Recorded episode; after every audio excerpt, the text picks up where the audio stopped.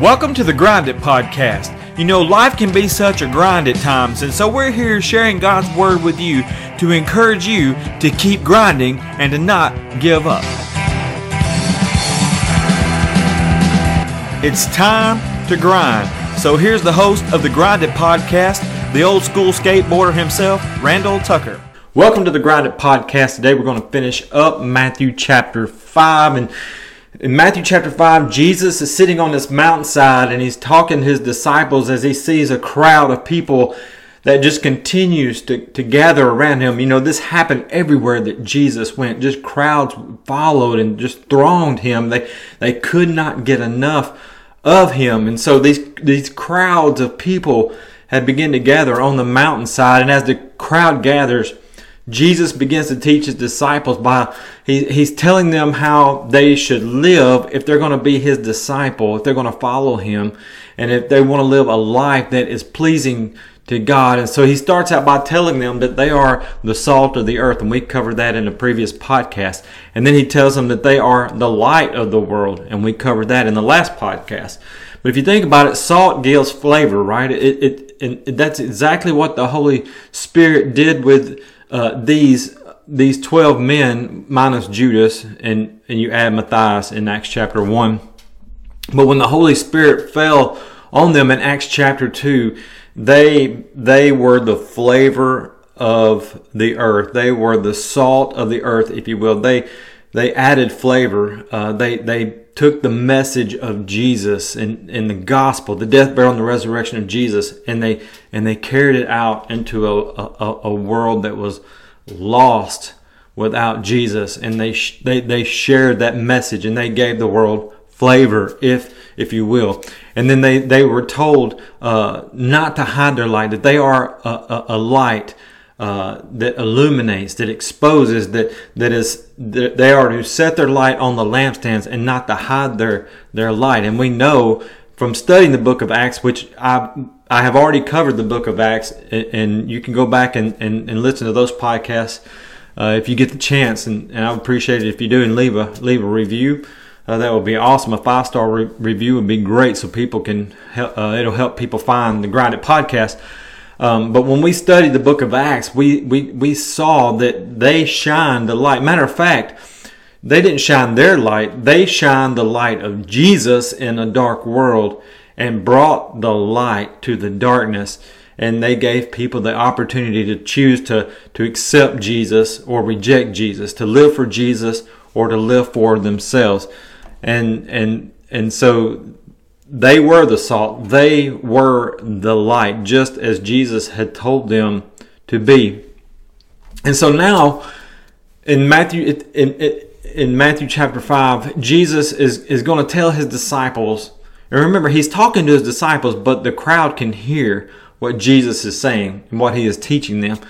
But he is directly talking to his disciples. He is teaching them. He is pouring himself out into them because he knows that he's going to be leaving within the next three years, that he's going to be crucified on a cross, he's going to be buried in a tomb, and he's going to be resurrected, and he's going to ascend back to the Father in in in, in forty days after that. And he knows that Pentecost is coming, and that the disciples will take ownership of the kingdom, and and and they would then be in turn be in charge of the kingdom and spreading the gospel message. And so this is Jesus pouring himself, teaching the disciples on how to be pleasing to God, but also how to, to be his examples to the people. And, and so he's explaining to them what the law says and, and, and what they should actually uh, be doing. He's going to say something like, uh, you know, this is what the law says, but here's what I say to you. And so what we're going to see over the next uh, several verses is really a heart issue. Um, the Jews had the law. You think about this. The Jews had the law, right, that was given to Moses from God there on Mount Sinai. Uh, Moses goes up, leads the people at the base of the mountain. He has, he's, he's up there on, what, forty days, forty nights. God gives him the, the Ten Commandments. He comes down, breaks them, has to go back up there and get them again. Uh, but the law is so much more than the Ten Commandments. It's literally the first five books of the Old Testament that Moses wrote, uh, called the Pentateuch. And there is a lot in there uh, uh, uh, that, that God has given to the Jews, His chosen people.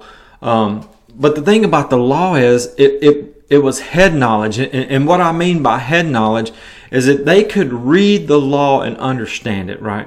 Matter of fact, Moses says in Deuteronomy six, he tells the Jewish people, he says, write these words on your hearts. Tell them to your children. Teach them over and over again to your children. Every day that you wake up, every night that you go to bed, you you consider these words. You can you think about these laws that God has given you. So they, they, they could read, for example, the Ten Commandments and understand what God expected of them. But the, the problem would be that this is head knowledge and over heart service, if you will. And the Pharisees are perfect examples of this. They they had the law on their heads. As a matter of fact, they literally had the law on their heads. They wore the phylacteries. That also comes from Deuteronomy chapter six. The, the bigger the phylactery, they, they would wear the phylacteries on their head. It was just a box and it contained scripture. And the bigger the phylactery, they, they would either wear it on their forehead or they would wear it on their wrist. And so the bigger the, the phylactery or that box, the more scriptures they are, the more smart they are, how much how much head knowledge they have of the law of God. And and so th- they, they knew the law. They had the head knowledge. But Jesus said that these people honor me with their lips, but their hearts are far from me. Matthew fifteen verse eight. So they had the law. They had the head knowledge. They knew what God said. They knew what God wanted. But they did not do what God wanted because their hearts were not right. And that's what Jesus said when he said, they honor me with their lips. It's coming out of their heads, but their hearts are far from me. And we know that these guys, these, these religious, they hated Jesus. They hated God in the flesh. And, and, and matter of fact, you know, they spend their whole time trying to conjure up a way to get Jesus killed. And eventually, you know, they do have him killed when they have him crucified on the cross. And we'll talk more about that in just a little bit. But in Matthew chapter five, verses seventeen through twenty, Jesus tells his disciples, he says, don't misunderstand why, why I have come. I did not come to abolish. I did not come to stop the law. I did not come to put an end to the law of Moses or the writings of the prophets. No, I came to accomplish their purpose. And I tell you the truth, until heaven and earth disappear, not even the smallest detail of God's law will disappear until its purpose is achieved. So, if you ignore the least commandment and teach others to do the same, you'll be called least in the kingdom of heaven. But anyone who obeys God's laws and teaches them will be uh, be called great in the kingdom of heaven. But I warn you, Jesus says, unless your righteousness is better than the righteousness of the teachers of the religious law and the Pharisees, you will never enter into the kingdom of heaven. That's pretty strong stuff right there. Unless your righteousness, your right doings, is better than the righteousness of the teachers of the religious law and the Pharisees, you will never enter the kingdom of heaven. So Jesus says that he came, he came to accomplish the purpose of the law and the prophets. So what is the purpose uh, of the, the law and the prophets? In, in, in, Very simply put, and this is really overstating, uh, but it, it, it simplifies it to where we can all understand it very easily. The, the the purpose of the law and the purpose of the prophets are are all pointing to Jesus. They all point, the law and the prophets, they all point to the fact that we need a Savior. Paul says in Romans three twenty, for by works of the law, no human being will be justified in his sight, since through the law comes knowledge of sin. So in other words, if we didn't have the law of God, we wouldn't know what sin was. So therefore, God gave Moses the law to reveal to the Jewish people that this is how I expect you to live. And if you don't follow this law, You're, you are not living according to how I want you to live. Therefore, you are disobedient to me, which is sin, because that's what sin is. Sin, simply put, is is uh, going against the will of God. And so how do we know what the will of God is? Well, well, we know it by His Word. But in the Old Testament, in the Jewish race, God gave the, the His chosen people, the Jews, His law. And they were to live by it. And if they didn't live by it, then they were in sin. Well, they wouldn't have known what sin was without the law. So Paul says in Romans three twenty that since the through the law comes the knowledge of sin. Then he says in Galatians three nineteen through twenty-eight, Paul says, why then was the law given? It's a great question. That's, that's, that's, we want to know what the purpose of the law is. So why was the law given? Well, Paul answers his own question. It was given alongside the promise to show people their sins. So there it is. He, he's repeating what he said to the church at Rome. Now he's telling the church at Galatia, why was the law given? It was given alongside the promise to show people their sins. But the law was designed to last only until the coming of the child who was promised. Talking about Jesus, right? God gave His law through angels to Moses, who was the mediator between God and the people. You know, and Moses being up on Mount Sinai, the people's down at the bottom. There's God up in heaven. Moses the, is the mediator. He was between the people and God, right? And so he's going to deliver God's law to the people. Now, a mediator is helpful if more than one party must reach an agreement, but God, who is one, did not use a mediator when He gave His promise to Abraham. Is there a conflict then between God's law and God's promises? Absolutely not.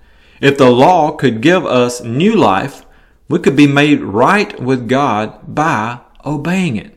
Yeah, if the law could save us, there would be no need of a Savior. There would be no need of the Messiah. There would be no need for Jesus. But the, the law could only reveal what sin is, but the law could not save us. That's why millions of sacrifices being made all throughout the Old Testament and into the New Testament, and not you could pull all that blood up from millions of animals that was sacrificed for sin, but that blood could never cleanse or wash away any sin.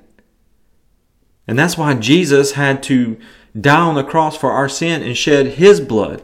God in the flesh shed His blood. He was the Passover lamb. He was the perfect lamb who never sinned. And, and He was able to be our sacrifice, our once and for all sacrifice. That's why there's, there's no more need of making any sacrifices, because Jesus, He paid that price. He paid our sin debt when He died on the cross, when He shed His blood on the cross, and when He come out of that tomb victorious on the third day, because the law could not save us. And that's what Paul's saying. It revealed what sin is, or what sin was, but it could not save us or redeem us from that sin.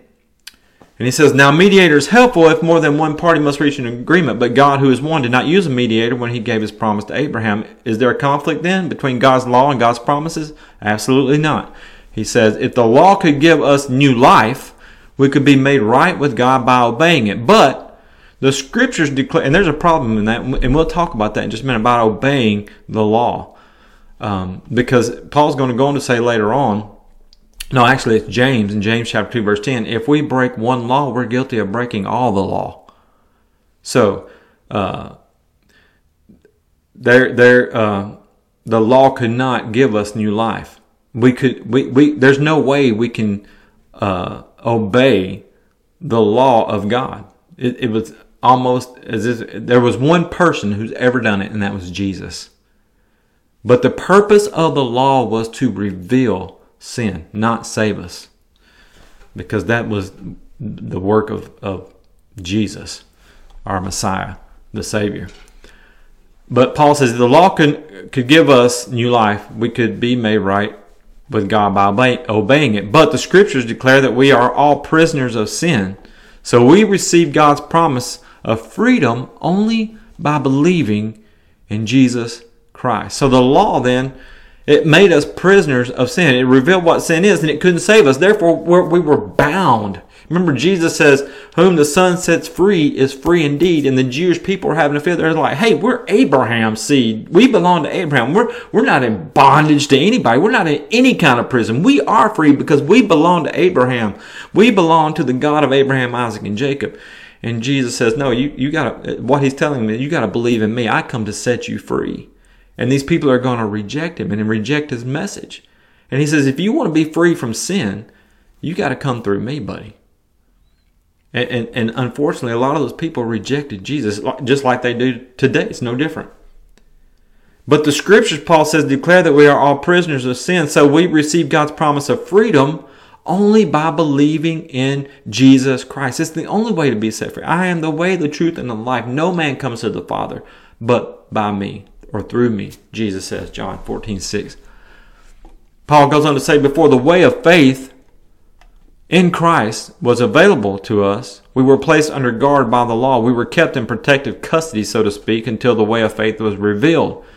Let me put it another way. He says, the law was our guardian until Christ came. It protected us until we could be made right with God through faith. And now that the way of faith has come, talking about Jesus, we no longer need the law as our guardian.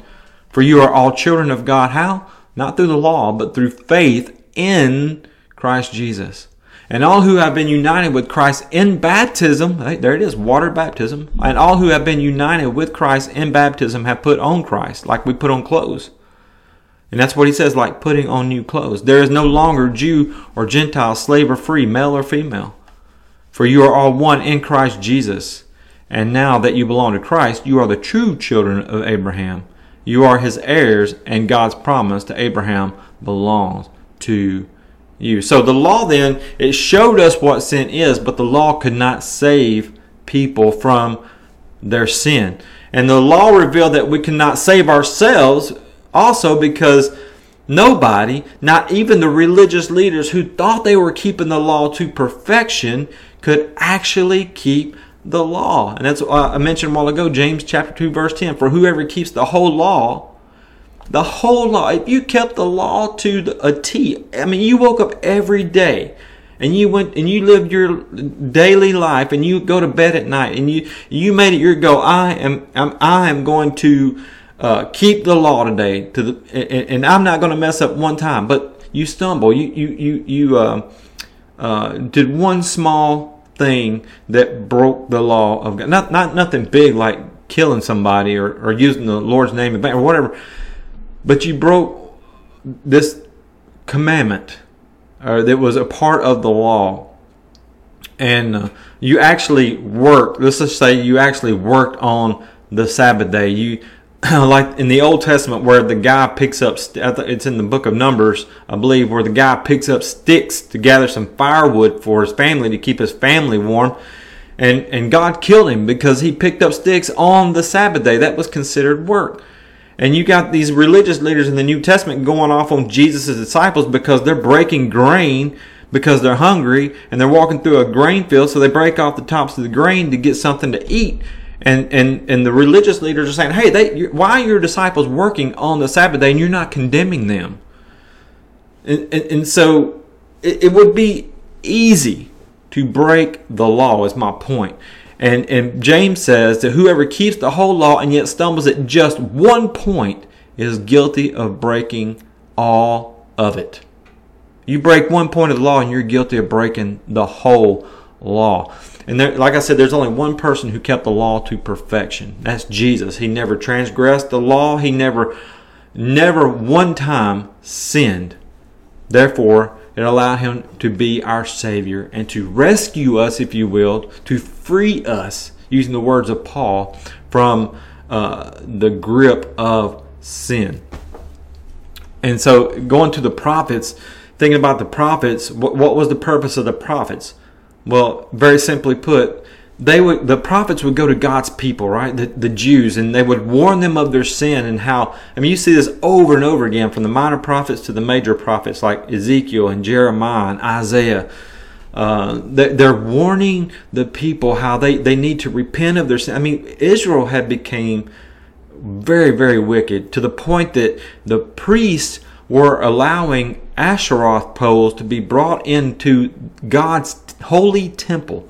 Asheroth poles were to were used to burn incense to pagan gods. That's how corrupt that Israel had become. That their leaders were now sinful and and didn't care. They just didn't think nothing about it. They would go serve God. They would go do their head knowledge thing. They would go and do what they knew to do, what the law said to do.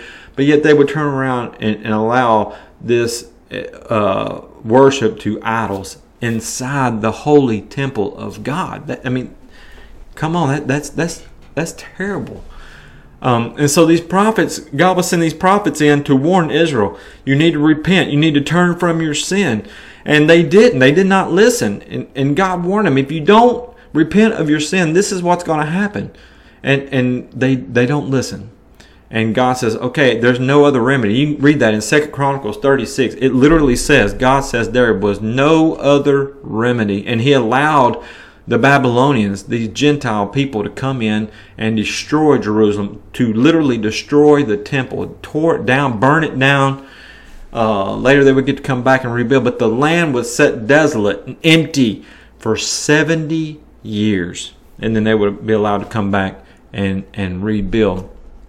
And we can we can learn a great lesson from.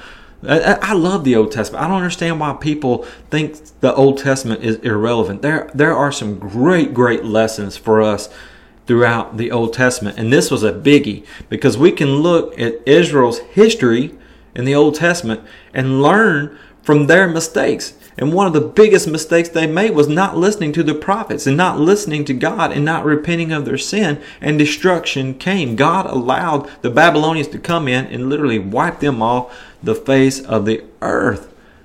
And and if it, the same message applies to us. If we don't listen to God and His Word, if we're not in the Word and reading how God expects us to live, to be holy, to be like Jesus on a daily basis. I mean, we we, we can't know Jesus if we're not in the Word of God. And, and, and there's a difference of knowing Jesus and knowing Jesus. You know, if I've been with somebody for twenty-five years, I know them pretty well. If I'm with them on a daily basis, I know a lot of stuff about them. But say if I've, if I've known somebody for a week and I just met them, or I've known them for two weeks or three weeks, I don't really know them. I may know their name, but I don't know the details of their life. They may have shared a little bit with me, but I don't really know them. But if I spent half a lifetime with them, then I really know them. And it's the same thing with, with Jesus. A lot of people say they know Jesus, but they don't really know Jesus. They, they're, they're not intimate with Jesus. They don't have a real relationship with Jesus because they're not in the Word of God on a daily basis, and they're not studying the life of Jesus, and they're not praying on a daily basis uh, to God through Jesus. And so uh, there's a huge difference of knowing Jesus and really knowing Jesus and having that relationship with Jesus. And we'll talk more about that in just a minute because th- it's, that's a crucial point. It, it It, the Jews had head knowledge. They followed, they knew the law in their heads. The, even the, in the New Testament, the, the religious leaders, the, the Pharisees, they, they, and the Sadducees and the scribes, they, they knew the law. They studied it for a living. They had it in their heads. But, but Jesus is going to rip them because their hearts were far from God. They had lip knowledge. They had head knowledge. But their hearts were far from God. And, and this is why Jesus tells his disciples, he says, I warn you. And we need to hear this warning. Unless your righteousness is better than that, uh, than the righteousness of the teachers of the religious law and the Pharisees, you will never enter the kingdom of heaven. And there's a lot of people walking on this earth today who think they're okay with God, but they don't have a relationship with God because they're not in the Word and they don't really know God. They don't really know Jesus. They know about Him, but they don't really know Him. They have it in their head, but they don't have Him in their heart. They don't have that relationship with Jesus. That, that's why Um, uh, and we'll get to it. Uh, I, I want to say it's in Matthew seven, Matthew eight. I can't remember exactly where. But Jesus says, many of you call me Lord, Lord. But he, he, he, he says, depart from me, you workers of iniquity. I never knew you. In other words, I never... I don't know you. He knew them, but they didn't know him. They thought they did because they cry out. As, as, as he's telling them, you can't enter heaven. You got to depart from me because we never had a relationship. And they're saying, hey, but Lord, did we, did we do this in your name? Did we do that in your name? What do you mean? You never knew us. And he says, I, I, we didn't have a relationship. Yeah, you had head knowledge and you were doing stuff in my name, but, but you didn't know me. And so it's very, very crucial that, yeah, it's good to have head knowledge. It's good that you can quote chapters in the Bible, and, and, and it's good that you can throw Bible verses out uh, like it's no, you know, nobody's business. But it's one thing to have it in our heads, and it's another thing to have it in our hearts and be living it on a daily basis. So, what does Jesus mean uh, when he says, "Unless your righteousness is better than that of the uh, righteousness of the teachers of the religious law and the Pharisees, you will never enter the kingdom of heaven"? What does he mean? Well, following a bunch of rules is not going to get you into heaven. Period. Faith in God is not based on rules, but a relationship. The religious leaders were following the rules. They even made up more rules on top of the rules that God had already given them. But they did not have a relationship with God. In fact, like I mentioned a while ago, they rejected God in the flesh. They rejected Jesus. They hated Jesus. They were immediately, upon meeting him and seeing what he was doing, they were looking for ways to kill him. And then they would eventually have him killed. And John eighteen, verse twenty-eight, This is this to show you the, what Jesus. This is a great example of what Jesus is talking about. About unless your righteousness exceeds that of the Pharisees. In John eighteen twenty-eight, when the uh, religious leaders had Jesus tried and and to be crucified, it says they led Jesus from Caiaphas into the Praetorium, and it was early. And they themselves, the religious leaders, they did not enter into the Praetorium. Why? Because they didn't want to be defiled. They didn't want to defile themselves, so they stayed out of the Praetorium because they wanted to eat the Passover, because the Passover was about to begin at six p.m. that night. So the religious leaders didn't want to break a law and be considered unclean because they wanted to eat the Passover meal, yet they could care less. They, they showed no concern whatsoever. They're thinking they're doing God a favor by having Jesus crucified. They are literally breaking a commandment of God and having this man, their Messiah, brutally murdered and killed. Thou shalt not kill. But yet all they were concerned about was, we're not going to the Praetorium because we're about to eat of the Passover meal and we don't want to be considered unclean. And that, that just leads me to um, Matthew twenty-three. And Jesus just hammers, absolutely hammers these religious leaders. And, and what he's telling his disciples, unless your righteousness exceeds that of the Pharisees, you're not going to enter into the kingdom of heaven. So let's go to Matthew twenty-three and see what Jesus says about these religious leaders, about these Pharisees, because we, we, want, we don't want to do what they do, right? So Matthew twenty-three is, starts off like this. Uh, beginning in verse one, it says, "Then Jesus said to the crowds and to the disciples, the teachers of religious law and the Pharisees are the official interpreters of the law of Moses." So they, they got head knowledge because they interpret, they read the law and they interpret the law of Moses, which was given by God. "So," Jesus says, "practice and obey whatever they tell you, but don't follow their example, for they don't practice what they teach. They crush people with unbearable religious demands and never lift a finger to ease the burden. Everything they do is for show. On their arms they wear extra-wide prayer boxes, the phylacteries, with scriptures inside. And they wear robes with extra-long tassels. And they love to sit at the head table at banquets and in the seats of honor in the synagogues. They love to receive respectful greetings as they walk in the marketplaces and to be called Rabbi. Don't let anyone call you Rabbi, for you have only one teacher. And all of you are, are equal as brothers and sisters." There's, there's no, I'm higher than you in, in, in the church. We are brothers and sisters in Christ. And don't address anyone here on earth as Father, for only God in heaven is your Father. And don't let anyone call you teacher, for you have only one teacher, the Messiah. The greatest among you must be a servant. But those who exalt themselves will be humbled, and those who humble themselves will be exalted. What sorrow awaits you? And here he goes. He's going to start just ripping these guys. What sorrow awaits you, teachers of religious law, and you Pharisees, hypocrites! For you shut the door of the kingdom of heaven in people's faces. You won't even go in yourselves, and you don't let others enter either. What sorrow awaits you, teachers of religious law, and you Pharisees, hypocrites, for you cross land and sea to make one convert, and then you turn that person into twice the child of hell you yourselves are. Blind guides, what sorrow awaits you, for you say that it means nothing to swear by God's temple, but that it is binding to swear by the gold in the temple. You blind fools! Which is more important, the gold or the temple that makes the gold sacred? And you say to the, and you say to swear by the altar is not binding, but to swear by the gifts on the altar is binding. How blind! For which is more important, the gift on the altar or the altar that makes the gift sacred? When you swear by the altar, you are swearing by it and by everything on it. And when you swear by the temple, you are swearing by it and by God who lives in it. And when you swear by heaven, you are swearing by the throne of God and by God who sits on the throne.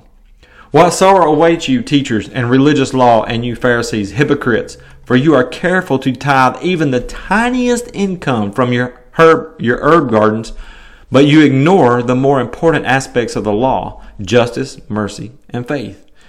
You should tithe, yes, but do not neglect the more important things. Blind guides, you strain your water so that you won't accidentally swallow a gnat, but you swallow a camel.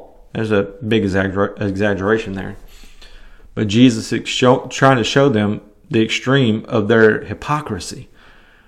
What sorrow awaits you, you teachers of religious law and you Pharisees, hypocrites, for you are so careful to clean the outside of the cup and the dish, but inside you are filthy. You're full of greed and self-indulgence. You blind Pharisee, first wash the inside of the cup and the dish, and the outside will become clean too. And that's what that that's goes with us. We, we are to, Jesus cleans the inside. But there's a song, a worship song, that talks about from the inside out. It, Jesus takes care of the inside, our hearts, and when our hearts are right, everything else falls into place. And that's what he's saying to them. It's all about the heart.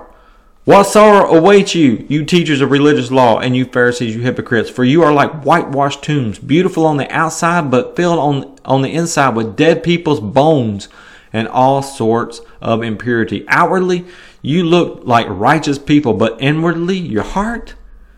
But inwardly, your hearts are filled with hypocrisy and lawlessness. See, the inside, it's all about the heart. Your hearts are not right, is what Jesus is telling these, these religious leaders. What sorrow awaits you, you teachers of religious law, and you Pharisees, you hypocrites, for you build tombs for the prophets your ancestors killed, and you decorate the monuments of their godly people and your ancestors destroyed. Then you say, if we had lived in the days of our ancestors, we would never have joined them in killing the prophets. But in saying that, you testify against yourselves that you are indeed the descendants of those who murdered the prophets. Go ahead and finish what your ancestors started. They, and they're going to, because they're going to kill him.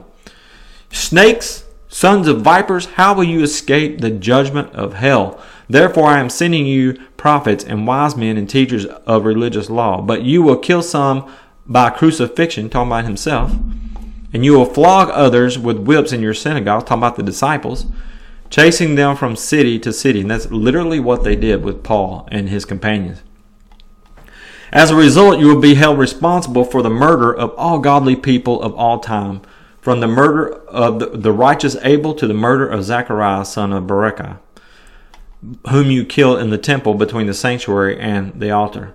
So they, they've killed other people. I tell you the truth. This judgment will fall on this very generation. Talking about those who hear the sound of his voice, because he knows what's coming. That they're going to kill him, they're going to crucify him, and they will persecute his disciples in the coming days. But this is why Jesus emphasizes to his disciples, but if anyone who obeys God's law and teaches them will be called great in the kingdom of heaven. But I warn you, unless your righteousness is better than that of the righteousness of the teachers of religious law and the Pharisees, you will never enter the kingdom of heaven. So we should be obedient. We should teach others God's laws. But above all else, make sure, make absolute sure that your heart is right with God. We can look the part. We can pretend to play the part. That's what the, re- the religious leaders were doing. The Pharisees were doing. The scribes were doing. The Sadducees were doing. And we may fool a lot of people because that's what they did. People would come by and say, oh, look how nice they're dressed. Oh, look how long their tassels are. Oh, listen to their prayers. Oh, how holy they are. Oh, how much they love and serve God. They were fooling everybody, but they didn't fool Jesus because he was God in the flesh and he knew their hearts. And here's the thing about it. We, we can do the same thing. And we can fool people. We can fool people very easily. But we're not fooling God. God can see what other people cannot see. And that is our hearts. And if our hearts are not right, it won't be long, actually, until those people that we think we're fooling, oh, they'll, they'll see right through it. They'll see right through the hypocrisy. And they'll see the real us. It's why it's crucial, crucial, crucial that we not only have head knowledge, but it's got to be heart service. It's got to be in our hearts. It's got to be a relationship with Jesus. And he, Jesus explains to his disciples what he means. And he's going to tell them over and over, the law, which was given by God himself, says this. But I'm going to say to you, because he is going after people's hearts. And here's some examples. He says, if you commit murder, you're subject to judgment. But, and that's what the law says. But I say to you, if you are even angry with somebody, you don't have to commit murder. If you're angry with somebody, you're subject to judgment. If you call somebody an idiot, you're in danger of being brought before the court. And if you curse someone, you're in danger of the fires of hell. See, we don't want to hear that. But we, we, we know we're not going to, well, for the most part, most of us, we're not going to kill somebody. But Jesus says if we're angry with somebody, we're already we're subject to the judgment just as somebody who committed murder. If we call somebody an idiot, we're we're in danger. If we curse somebody, we're in danger of the fires of hell. See, it, it it's it's all about the heart. You've heard the commandment say, the law, it says you should not commit adultery. But Jesus says, anyone who even looks at a woman with lust has already committed adultery with her in his heart. What man, what woman does not struggle with that? And that's a whole other podcast of itself. But you can see it's a heart situation. It's easy for somebody to say, well, I've never cheated on my wife. I've never committed adultery. But you know, how many times have you seen a, a hot woman and, and thought, well, I wonder what that's going to be like? Or how many times have you seen a, a, a hot dude and you said, man, I bet that'd be good. You're, that's exactly what Jesus is talking about. The law says don't commit adultery, but that's easy. I'm not, I'm not going to physically uh, cheat on my husband. I'm not going to physically cheat on my wife. I would never do that. But Jesus says, if you look at that hot man, you look at that hot woman, and you think about what that'd be like, you've already committed adultery with that person in your heart. See, it's all about the heart. You have heard the law and what the law says. A man can divorce his wife by merely giving her a written notice of divorce. But I say that a man who divorces his wife, unless she has been unfaithful, causes her to commit adultery. And anyone who marries a divorced woman also commits adultery. We don't we don't even think about that today. Adultery is so common in our world today, in our society, that the courts don't even think anything about it anymore. You have heard what the law says, love your neighbor and hate your enemy. But I say, love your enemies. Pray for those who persecute you. What? See, it's all about the heart. That, that, would, that would be hard. It is hard because your enemy is there to destroy you. They're, they're, they're there to make your life miserable. And Jesus is saying, love your enemies. We're to pray for those who persecute us. He says, in that way, you will be acting as true children of your Father in heaven. For he gives his sunlight to both the evil and the good, and he sends rain on the just and the unjust alike. And if you love those only, if you only love those who love you, what reward is there for that? That's easy to do. He says even corrupt tax collectors do that much. But if you are kind only to your friends, how are you different from anybody else? Even pagans do that. But you, you're different. You're my disciple. You are to be perfect. As, or mature is what that word means, even as your Father in heaven is perfect. Very hard. It's it's easy to have the head knowledge. Very hard to have the heart service and being obedient and being like Jesus. That, that I pray this every day.